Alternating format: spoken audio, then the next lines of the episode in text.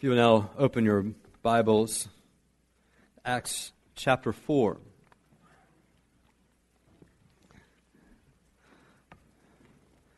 So we are continuing in our study of Acts. We're looking at this idea of a gospel community, or what we call church, that is being formed by the Holy Spirit, founded by Jesus Christ, but the Holy Spirit is the one that is forming this, done among an unlikely group of people, staunch Jews, who were one of the only monotheists of the day. Most were polytheists, multiple gods. And so the most unlikely group is that group of people who have retained their religious identity over thousands of years despite the Holocaust. And that is, there is one God. And yet it was this group of people who make claims that Jesus is God, done among a unlikely, specific group of Jews, these being fishermen, uneducated. And yet we see in just a few decades a movement that begins around Jesus Christ that literally overtakes the Roman Empire and is still in existence today, not found, listen, the discipleship community is not found in the steeples and buildings of Europe or in America, in the countrysides. The movement is found among you. It is a people, still. And today they look more Asian than Caucasian, just as a matter of observation of facts of who the church is today. But nonetheless, we are a part of it if we are under the name of Jesus Christ and realize that it is by His Spirit and by His power that we have any hope whatsoever. We who say our bodies belong to Jesus are part of this movement. And it has always been met with resistance. We're going to talk about that this morning. The resistance to the discipleship community for the very first time, and now has been a hallmark over thousands of years, resistance to the discipleship community. Today, in America, the big thing that's going along among Christian circles are the various recent forms of resistance to the church, and to really secondary issues. I say primary are those doctrines, things that we believe that pertain to the definition of salvation. Secondary is not any less important. It's just not primary to what we define as salvation. Of course, the same-sex issues are the ones that are at issue at the prominent spots today, where we have in Houston a mayor that for whatever reasons, and I'm not sure all the reasons why, has asked to subpoena various sermons in Houston, pastors who have been resistant to a decision and to the mayoral candidate there. And so that's kind of alarming. But then we get word I got word last day of a couple in Idaho, two pastors who work in a wedding chapel, which I don't always agree with, but nonetheless, they're there, and they are now involved in a lawsuit and dealing with them being asked, and forced to marry a couple through which they have religious convictions against. And so that is what it looks like today, and that's what the forefront of it is. And the thing of that is that the gospel is really the heart. If someone doesn't believe in Jesus Christ, then yeah, they're going to disagree with a believer's perspective in regarding sexuality, and regarding family, and regarding marriage, regarding any number of issues, because the core of it is different. I don't have any reason to expect someone who's not a believer to agree with me in regards to the definition of marriage. Why should they?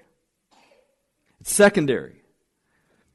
But at the heart of all the secondary issues is one primary question. And so when we see the resistance that begins in Acts 4, we're going to look and realize that it is at the heart of the issue. You see, whether or not someone agrees with me on the same-sex issue of marriage is wholly dependent on what we think the authority of Jesus is. The authority of God's Word, how we know anything about Jesus, is wholly dependent on that one issue. And so if we get to the issue or get to the question of who is Jesus, what authority does he have? How far does that authority go out?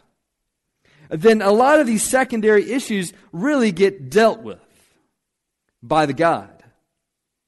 And so at the core is going to be this question of Jesus. Now, understand, like John the Baptist, we may get put in prison because we say to a ruler that this is what marriage is. Do you realize that that's what John Baptist got put in prison because he had the nerve to tell the ruler, you're not in a marriage. And he thought he was, and his wife thought it was. But John the Baptist said, no, you're not. And ultimately he was beheaded. So like John the Baptist, we may get killed as extreme forms over secondary issues. But it's tied to the authority of Jesus Christ. And so that's where Peter and John are finding themselves. In Acts chapter 3, you remember, they're just going to the temple. They're just praying. And on the way, they see someone that has been lame for over 40 years since birth. And he is always at the gate. And this time, as they're at the gate, evidently Peter senses some directing of the Lord and speaks to him and says, I don't have any money to give you. I don't have any silver and gold, but what I do have, I give to you. In the name of Jesus Christ, arise and walks, and he arises and walks, and everyone is astounded. And so what happens in an inner gate gets moved out to the colonnade where there are thousands of people around, and they're seen to be crowding around as this guy is making a royal scene. I mean, he's jumping up and down. He's causing attention. And so Peter takes the opportunity to talk about it and say, let me tell you how this happened. This didn't happen because of who I am or any kind of piety that I have. Let it be known to you that this happened in the name of Jesus Christ, whom you crucified. And you chose to kill and set Barabbas free. And in thus doing, you killed the author of life, but God raised him from the dead. And he goes on preaching. And so that's where we find ourselves mid-sermon. All right? Mid-sermon. So Acts chapter 4, as they were speaking, verse 1. Let's stand as we read this together. As they were speaking, let's see what happens.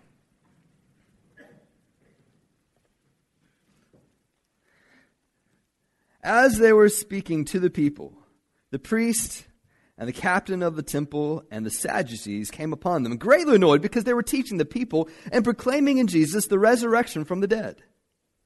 And they arrested them and put them in custody until the next day, for it was already evening. But many of those who had heard the word believed, and the number of men came to about 5,000. On the next day, the rulers and elders and scribes gathered together in Jerusalem. Annas, the high priest, and Caiaphas, and John, and Alexander, and all who were of the high priestly family. And when they had set them in the midst, they inquired, by what power or by what name did you do this? Then Peter, filled with the Holy Spirit, said to them, rulers of the people and elders, if we are being examined today concerning a good deed done to a crippled man, by what means this man has been healed, let it be known to all of you and to all the people of Israel that by the name of Jesus Christ of Nazareth, whom you crucified, whom God raised from the dead, by him this man is standing before you well.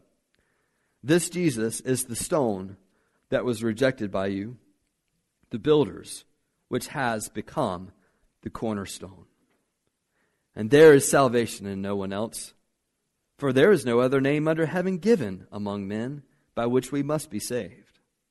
Now when they saw the boldness of Peter and John and perceived that they were uneducated, common men, they were astonished, and they recognized that they had been with Jesus.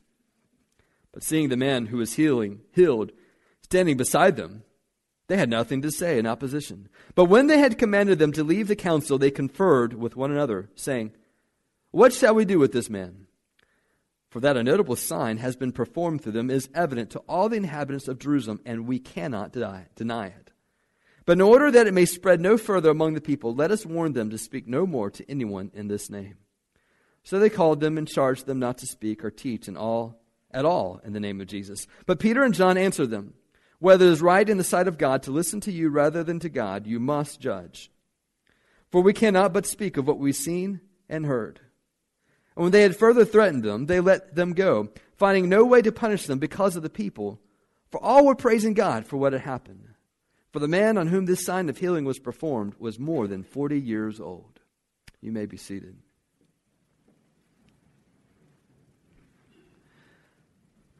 As we study this, I want to present to you two main objections to the claims of Christ as we read this, as given to us in the text, and then we see the answer to these two objections.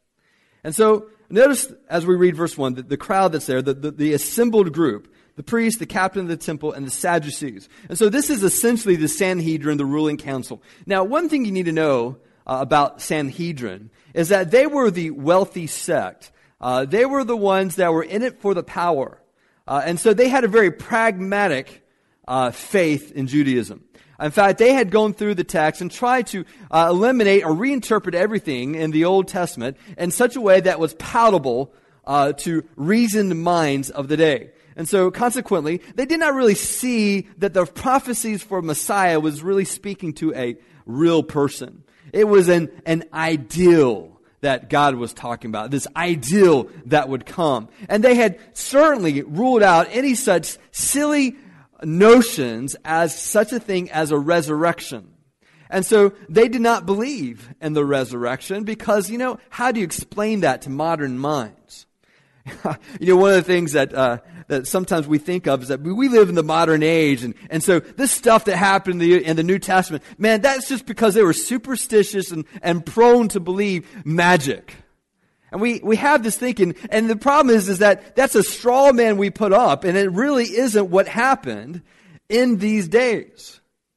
You need to know that in the Roman era was one of the most pluralistic societies that has ever been. It was a one world government, and for that to work, they had to allow all these various religions to continue as they were, and they didn't try to strip them away. And so they allowed gods to exist of Ephesus, and there were limited gods. They're just, you know, in this country you have a god. And there was multiple gods, but there was one thing that they could not have, and that was that these gods would claim any kind of exclusive nature over another god. And so Judaism was only allowed because they kind of kept to themselves. They were not influential. They did not have a missionary mindset. And so you guys are backwards. We're just going to keep you in this little corner because you are not effective influencing society. But anything that did claim, well, they would stamp it out. In fact, there was one simple thing is that Caesar was King of Kings and Lord of Lords. Does that sound familiar? It should. It did not start with the Bible. Actually, it was a reaction of the Christians against what that was being said about Caesar. Caesar was the divine one, and all the other deities were underneath this one. And so that's why we have these titles of Jesus as King of Kings and Lord of Lords, because it was an affront. It was intentional, saying, I do not bow down to this government. I was witnessing to one man who was an atheist, and he was older. He was I think of the baby boomer generation is what you would call him. And so he and I were discussing, and he said, you know, the thing is that he didn't want to jettison Jesus. He said, the thing is that, you know, this day, I mean, there's so many religions. There's so many things that we've got to work with one another about. And when that happened, that was okay back then, but we live in a different era. And I just kind of burst his bubble a little bit. Do you not realize that there were many religions when Jesus came along? It's like he kind of had this mindset of, that was okay back then. But you need to know that Jesus entered into a pluralistic society. And so here these Sadducees were trying to stay up with the times and be reasonable and acceptable to the modern era of that day. So consequently, verse 2, notice what it is they're annoyed by. These now are greatly annoyed because they were teaching the people and proclaiming in Jesus the resurrection from the dead. That's two big strikes. You're saying there's a resurrection from the dead, and you're saying that Jesus did it, and you're making claims that he's the Messiah. I don't think so. They were greatly annoyed. And so what do? They arrested them, put them in custody until the next day, for it was already evening. And then you got verse 4, and it's like this word but, it's kind of like, meanwhile, while this is going on, many of those who heard the word believed, and the number of the men came to be about 5,000. Now, you remember the Pentecost, there was about 3,000 then at that time. And so now there's 5,000. These are rough estimates of what's going on. So there's 8,000. And we know from this point to the Pentecost that there have been people coming daily to be believers. This is a city of about 40,000 people. And so we know that there's 8,000 in untold numbers that are coming every day. That's significant change in a city. Can you imagine that? And a 40,000 population, you got 8,000 plus in just a matter of a few weeks. That's huge. That's the work of God that's going on. And so that's what's happened. Now just get this. These guys believed, verse 4, these believed and they saw Peter and John get arrested. And yet they believed. Can you imagine that? I'm sitting here and I'm preaching and just like mid-sermon, some folks come in and they take me and handcuff me and say, okay, we got to get you removed because of the things that you're saying. And as I go, I say, hey guys, anyone want to come with me? Any of you want to experience this? And 5,000 do in the light of what's being done. And so, verse 5. The elders, rulers, scribes, many of these were the ones, or some of these were the ones that were on trial with Jesus. Verse 6, Annas, and we've got these other men mentioned. Annas is kind of like the godfather here, okay? He has served as high priest, but not only has he served as high priest, back in 6 and 15, then he also had 5 of his sons. He arranged 5 of his sons to serve as high priest and his son-in-law. So he's the puppet master. All right? He is the religious godfather of the day. And so here they are, and he has preserved and will preserve power. And now he's talking to Peter and John. Verse 7, when they set him in the midst, they inquired. Notice the question. By what power? Or by what name did you do this? What's the first question? It's a question about power, about authority. You see, as we read this, there's two things that really bug them. One is a historical Jesus with supernatural power. Objection number one, a historical Jesus with supernatural power. You see, here's how our society wants to work, like they were wanting to work. Religion is subjectively helpful to people. It will help you be a benefit to someone else. Right? It will help you get through life. It will give you hope and give you comfort. So that's the simple thing, is it wants to be subjectively helpful, but our culture wants to say, though it's subjectively helpful, it cannot be objectively true. All right? The problem that Sadducees are feeling and sensing right now is that they know Jesus came. He's objective. He's historical. He's right there. And now he's coming with power. They cannot just say, you know what, just kind of keep this to yourself, because that's what they want them to say. In fact, that's what they do tell them. Just keep this to yourself. If you believe this, that's okay. Let it be subjective. But if you start claiming this is objectively true and do so with power, that's a problem. How many of you have ever had a conversation where you share your testimony and the response is, I'm glad for you. I'm glad that works for you. You've heard that? Raise your hand if you ever heard that. It doesn't take long. Look around for a little bit, okay? Keep it up and just look around. I want you to understand. Look, you see, we're not alone. We're not alone in this. This is kind of where they're wanting to go. But it's hard to do that when everyone has memory of Jesus, and no one can really refute this claim, though they want to, that Jesus is risen from the dead, because they don't have a body that they can show. And then besides that, you've got this guy that's just smiling away, who everyone knows has been lame for 40 years, and he's just sitting there like a dummy. I mean, how do you refute that? There's some objective stuff going on that they're really struggling with.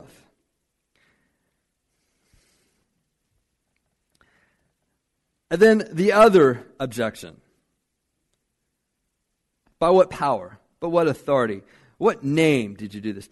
And here's where they're going to come up with the other one. The exclusive authority of Jesus. You see, what this really is who has the power? When someone says to you, I don't really believe that Jesus is the only way to God, that no one can really make exclusive claims to truth. I mean, all roads lead to God. You're going to hear this. But as they are saying this, keep in mind, they are presenting to you exclusive claims. Right? They are presenting to you exclusive claims. And what they're wanting to do is to shape the table, or set the table. They want to be in the driver's seat of who will have the influence and power of this culture. You see, Annas, Caiaphas, these guys, they want to set the power. They're simply saying, who gave you a license to do this? Where's your license? We've got a license. The Christian faith will not get a license in Rome for hundreds of years. They would not get recognized by the Roman Empire, even though a good portion of them were believers, because it flew in the face of Pax Romana, this peace done by the Roman might, of which Rome was the sovereign ruler. And now they're making claims that Jesus is greater. What does that mean for the emperor? Now the emperor has to be held accountable by a standard outside of himself. That's a problem. So this is really about authority. Understand that when we are in these debates and we're in these discussions today of all roads lead to God, or Jesus being the one exclusive authority in this, it is about who sets the agenda, who has authority, and everything is a faith claim, including this all roads lead to God. So you've heard that, right? And it's funny because everyone who says it like they came up with it. Okay, this goes way back to the Garden of Eden. Surely it's not done just by obeying God. You can eat of this fruit and be like God. And all roads lead to God. It's not going to make you exempt. And so it's done with this idea of, okay, I've come up with this thought. So you may have heard the parable of it's like an elephant, and you got all these blind people, and they see this elephant, and they're trying to figure out what this thing is. And someone fills a trunk and says, "Oh, this is a big snake," or someone fills the leg and says, "This is a tree," or. Or they feel the side. They, this is the side of a house, and so they all come together. And so what they always say is that no one has the corner of knowing the elephant, and because they're all blind, and so they have to work together. You've heard that, and so they say, well, this is how it is with God, because no one can see God, and we agree. Yeah, I can't see God, and no one wants to be deemed as arrogant, because if we say that we have the full picture of God and He comes through Jesus Christ, then we're smacking of arrogance at this point. It's like, I don't want that. I don't want to be arrogant. But here's the thing about that parable: the one all-seeing person in that story is the one telling the story. And so how do they know that there's even an elephant? How do they even know that someone just sees a portion? You see, the one who's really claiming arrogance is the one who's telling the story, because at least what we're saying is we can't figure it out on our own. We need revelation. We need someone to reveal it to us. And the one person who's telling the story that can see the elephant says, well, I kind of figured this out in my own intuition and reason. And so here they're asking this simple question: by what a power, or by what name did you do this?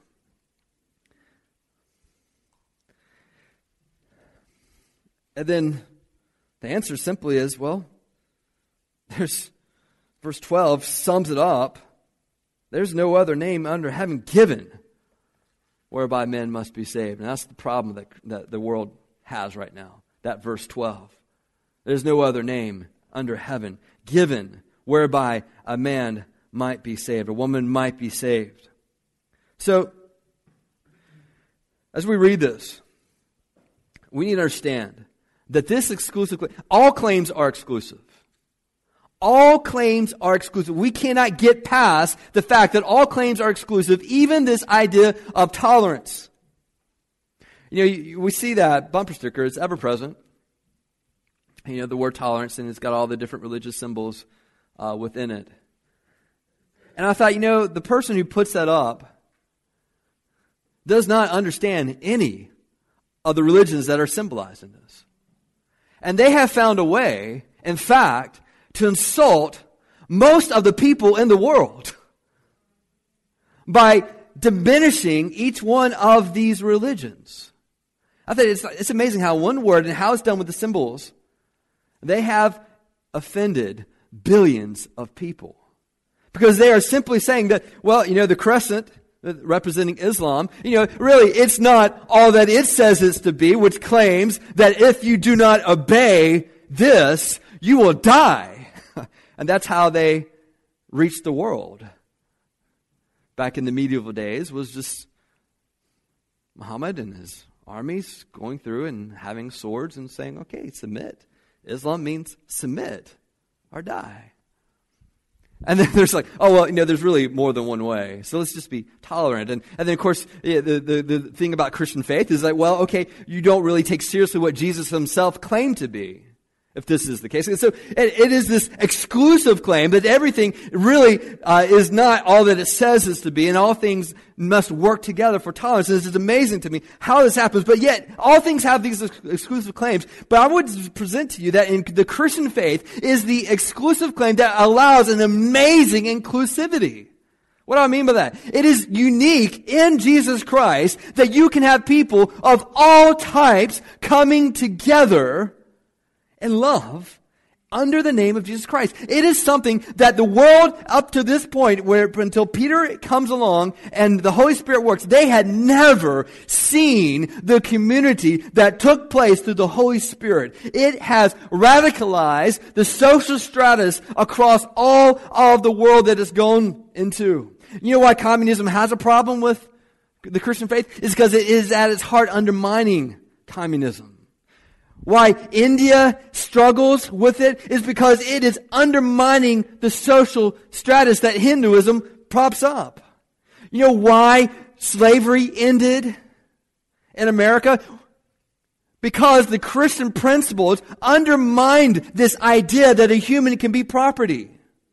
That they are instead brothers and sisters in Christ, because how can you treat them as slave once you see that they are in Christ? And so there's this work that's being done that is the inclusive nature.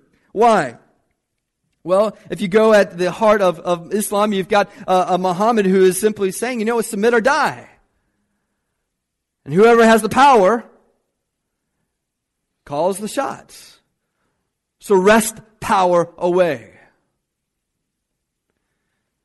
You got the heart of this truth claim of Christianity is a man who died for people who didn't believe in him, looking at him to forgive the people as they killed him. He gave up his power to serve him. That's at the heart of the truth claim of the Christian faith. That is inclusive. October 2007. I think this is a powerful story that illustrates some of this. October 2007 was the Amish community killing in Lancaster, Pennsylvania. Some of you remember this story in 2007 when some of you were aware and alert of that. Essentially, a man was mad at God and took the school over.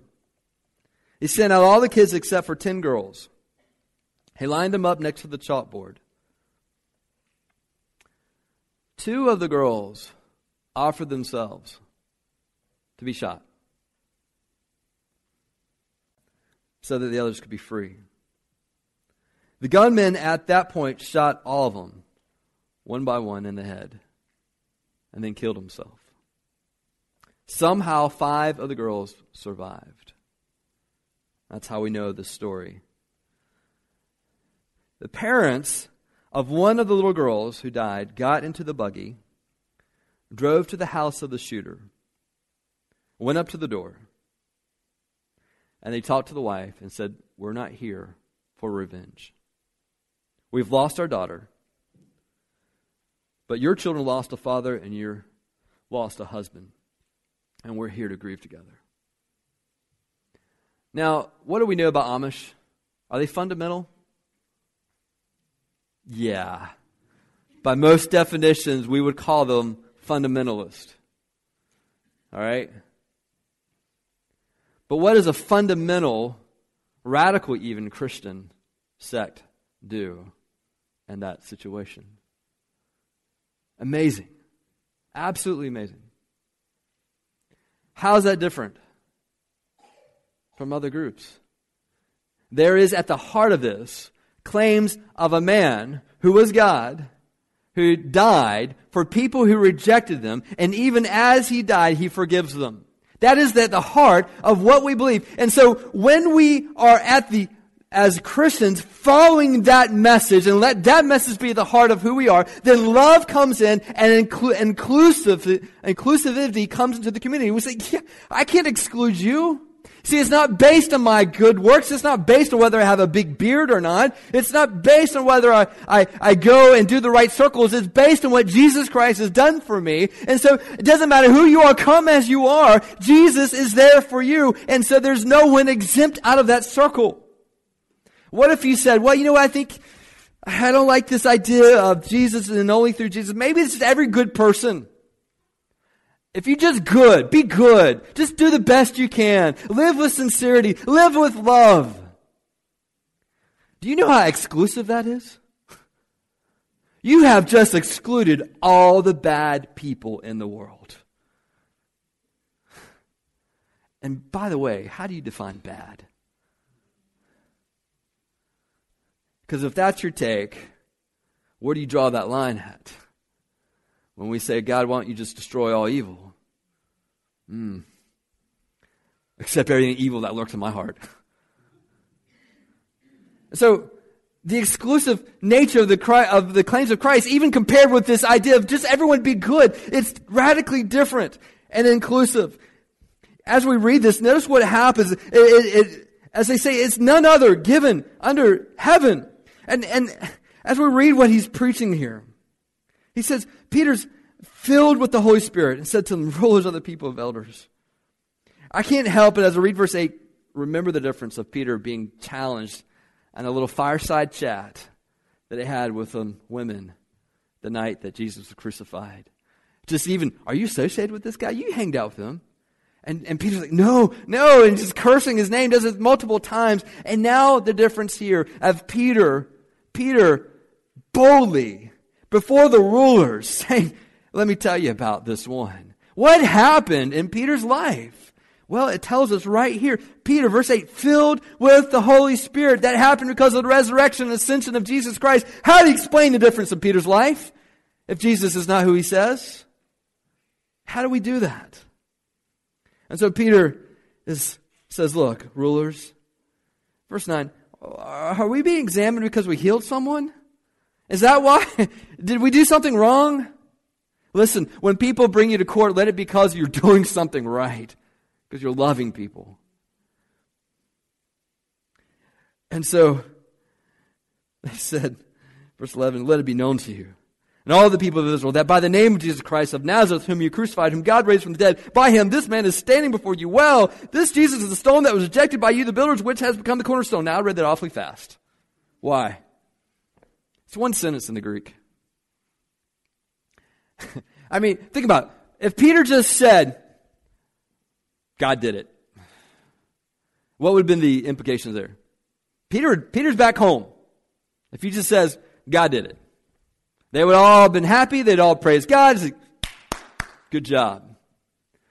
But he didn't choose to say God did it. He said, let me speak to you about Jesus. In just one sentence, he just, bam. This is Jesus, whom you killed. But he rose again. And then he quotes Psalm 118, that Jesus is the cornerstone. He says, you rejected him, but this was prophesied a long time ago. When you start talking about Jesus, it's where the difficulty is going to lie. Do you understand that? If you talk about God, people will applaud you as spiritual. When you start talking about Jesus, resistance comes. He comes. And now, verse 12, there's no other name under heaven given among men by which we must be saved. Saved from what? Sin, but even more, what happens because of our sin? God's wrath. God's wrath. Do you understand what's at stake here? No one else is stepping up and saying, I want to save you from God's wrath. When we start looking, okay, who's going to save me? Is Muhammad. Now, Muhammad said, no, I'm just pointing to the truth. We're going to look at these different names. No one's volunteering and say, yeah, I'll save you from the wrath of God. I mean, Hindus as well, I'll tell you what, why don't we just get another chance at this and we'll try to do it over again. But I'm not going to save you. No, this isn't going to save you from the wrath of God. There's no other name. You see, the problem is at the heart is my pride. The problem is at the heart is I see this world revolving around me. It doesn't matter if I fill it up with Baptist good deeds. If you are counting on being baptized and being Baptist, then that's just pride decorated with religion. At the heart of it is that I realize I can't save myself. I'm messed up. I'm really messed up. And I can't save me. And God says, you know what, your pride's the problem. And I was like, yeah, you're right. It doesn't really matter what I do. Pride comes in a different form. And so Jesus comes and says, I'm going to give you something. Take that. You know how prideful people are when someone gives you something? Like, no, don't give it to me. Let me work for it, please. I can't take your charity. God says, deal with it. You've got nothing but charity if you want to have any hope with me. And Jesus comes and says, I'll do it. No other name under heaven that can do this. Now, we keep on reading. And what's the answer here? What is the answer to this objection? Well, simply the transforming power of Jesus. The transforming power of Jesus. They're struck with a couple things. One, Peter, John. They're making these exclusive claims, and they can see they are not intelligent. Sometimes the thought is, you're going to make an arrogant claim like this. You must be really you're educated. You've got degrees. They see Peter and John, and they're not making any kind of intelligent, superior claims. They say, you're fishermen. You're uneducated. They're not making any moral claims because they said it's not because of us. It's because of Jesus that this has happened. It's not in us. And so there's the transforming power that's going on in their life. So they were astonished, and they recognized that they had been with Jesus. But here's the real one, verse 14. How do you refute the power of God when the man standing right there, grinning like a Cheshire cat? See, you see that in verse 14? But seeing the man who was healed standing beside them, they had nothing to say in opposition. There is something about God changing you. So let's see what the reaction is. When they commanded them to leave council, they conferred with one another, saying, what shall we do with these men? For a notable sign has been performed through them, is evident to all the inhabitants of Jerusalem, and we cannot deny it. Listen to what they're saying. They don't believe, but it's not because they cannot believe. They say, we cannot deny this. The reason they do not believe is they do not want to believe, because if they believe in Jesus, it strips them of their power.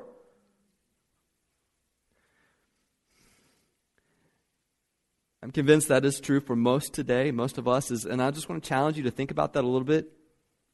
Is it really that you cannot believe or you do not want to believe? How do I know that? Because it seems like the focus of those who do not believe is all the multitude of questions and reasons why they should not believe in Jesus. Instead of taking those same questions and applying it to the replacement belief. If you applied some of the same questions what people would say why they should not believe in Jesus Christ, and they applied those same questions to what they presently believe, would they not also find that their system of belief is also woefully lacking? You see, here's the thing. Us, those who are believing in Jesus Christ, we get caught up in defending Christ. And we have apologetics and defending why we believe these things. I just want to challenge you for a little bit. Go ahead and do that. But do not be afraid to take the same questions they're asking of you and to ask them those same questions. Well, tell me, what do you believe? How did you come to believe that? Just simply ask them that. How did you come to believe that? Why do you believe that is true? Ask those same questions they're asking of the believer. You see, the very fact that the focus is on why we should not believe on Jesus reveals... They may not be saying it to themselves, but it reveals that they do not want to believe. And they're not being intelligently honest, or intellectually honest might be the right way, when they say, I'm really searching this out. Instead, they're searching out why they should not believe. But notice what verse 17, but in order that it may spread no further among the people, let us warn them to speak no more to anyone in this name. What exactly they do not want spread, verse 17. Okay, we do not want lame people walking. Really, that's atrocious. This is going to turn everything upside down. I mean, if everybody starts getting healed, you see what they're saying here? Just the nature behind this is about power. This is not about whether something good is happening. Okay, guys, we don't mind if you believe in Jesus. You worship God all you want. Just don't talk about it. We have freedom of worship. You can worship whatever you want. Just don't put it in the public sphere. That's where the problems start. Does that sound familiar? It is the age that we live in, but it's the age we have always lived in it. We just didn't recognize it. The goal of persecution is verse 18. Persecution exists so that we will not speak or teach at all in the name of Jesus. That's why it exists. There is no persecution where there is silence or where the culture is so much in Christ that they do not see an irritant. So let me ask you, is your life filled with persecution? I'm asking me this too. If it is not, is it because of the culture we walk in is so much in Christ that it isn't an irritant? Or is it because we're silent? It is always the goal of persecution to silence talk about Jesus. But Peter and John answer them. Well, there is right in the sight of God to listen to you rather than God. You must judge. For we cannot but speak of what we have seen and heard. I got to tell the story. You notice it's what they've seen and what they've heard. This is what we call your testimony. It's not something someone taught you. It's something you yourself seen, something you yourself heard. It is a story and encounter with God. It is not just sitting and listening to the pastor talk about some things about Jesus. It's that you yourself encountered. Let me tell you what God is doing in my life. I think that perhaps maybe our lack of courage in speaking up has something to do with our lack of seeing and hearing God at work in our life.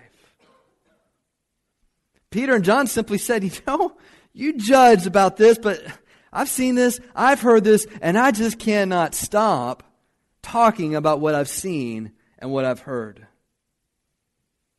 Do you have a story with Christ? So one time recently, I was just talking to a couple, and we were talking about how to have a story with Christ and what that means. And she responded to say, you know what? She was telling me and talk about her history. But when it came down to it, she could not tell me of a time when she encountered in faith Jesus Christ as her Savior and Lord. I said, let's talk more about that to help her along with what this means. Do you have that? Not just to say, you know, yeah, I adhere to some things in my life. But is God at work in your life? Do you talk to Him? Is He talking to you? Is He speaking to your heart? This is what's going on here. And the fact of the matter is we've got to ask ourselves, what's right? Those of us who have encountered with God, we have to ask ourselves, is it better, is it right in the sight of God to listen to the public opinion of the day? Is it right to listen to the social opinion of the day, to listen to the political powers that may be? What is more right when they are in disagreement with one another? Verse 20 says, we cannot speak of what we've seen and heard. Proverbs 29, verse 25 says, the fear of man lays a snare, but whoever trusts in the Lord is safe. Do you know that the desire to want to be liked makes you a slave? The desire to have approval from your peers makes you a slave. You no longer live your life anymore. They live your life. It's a snare. It traps us. According to Proverbs 29, verse 25. Jesus said to him, nevertheless, many of the authorities are going to rise up and speak against you. But don't fear. I've overcome the world. In verse 21, when they further threatened him, they let them go, finding no way to punish them because of the people, for all were praising God for what happened. The problem is that for most of us, we would not say that is a happy ending. I mean, how did it end? Peter and John got beat. They just beat them up. And they had no good reason. Injustice went out. No justice here. When you're a disciple, you no longer lay claims to justice. Do you understand that? I know our society has been on that. It's lynched upon on that for good reason. I believe there's Christian principles behind it. But as a Christian, be prepared for people to strip businesses away from you, strip you from positions of power. It's part of civil disobedience. For us to say, I will do what God's called me to do. Go ahead. I will endure whatever punishment may be. So a magistrate will say, you know what? I cannot no longer carry on this position as a believer in Jesus Christ with what I believe about marriage. I step down. That was the right thing to do. I will debate on something else about whether that's right in our society. That's another story. But it is right for us to step up and say, bring it on, whatever the punishment might be. So Peter and John get pulled out in mid-sermon. And yet 5,000 people still say, yeah, I want part of that. The transforming power of Christ is for those in America who are believers in America who will say, I do not, will not bow down to the God of materialism. I'm going to tell you, church, that is our problem. We're okay stepping up for Christ until it costs us something and materials. You mean I got to lose my job? Interesting enough, it's after this, not only did they open their mouths, the church opened up their purses for one another. Everyone wants to amen when a pastor says, I'm going to stay true to the Word of God, and we're going to come what may. And everyone wants that. But are we willing to pay the price of saying, what if that means your retirement account isn't there when you retire? Because you opened up your purse to help someone who lost their job for their stands in Christ. That's a little harder to really amen that, isn't it? But it is the work of the Spirit of God in our life. I'm sorry I've gone over.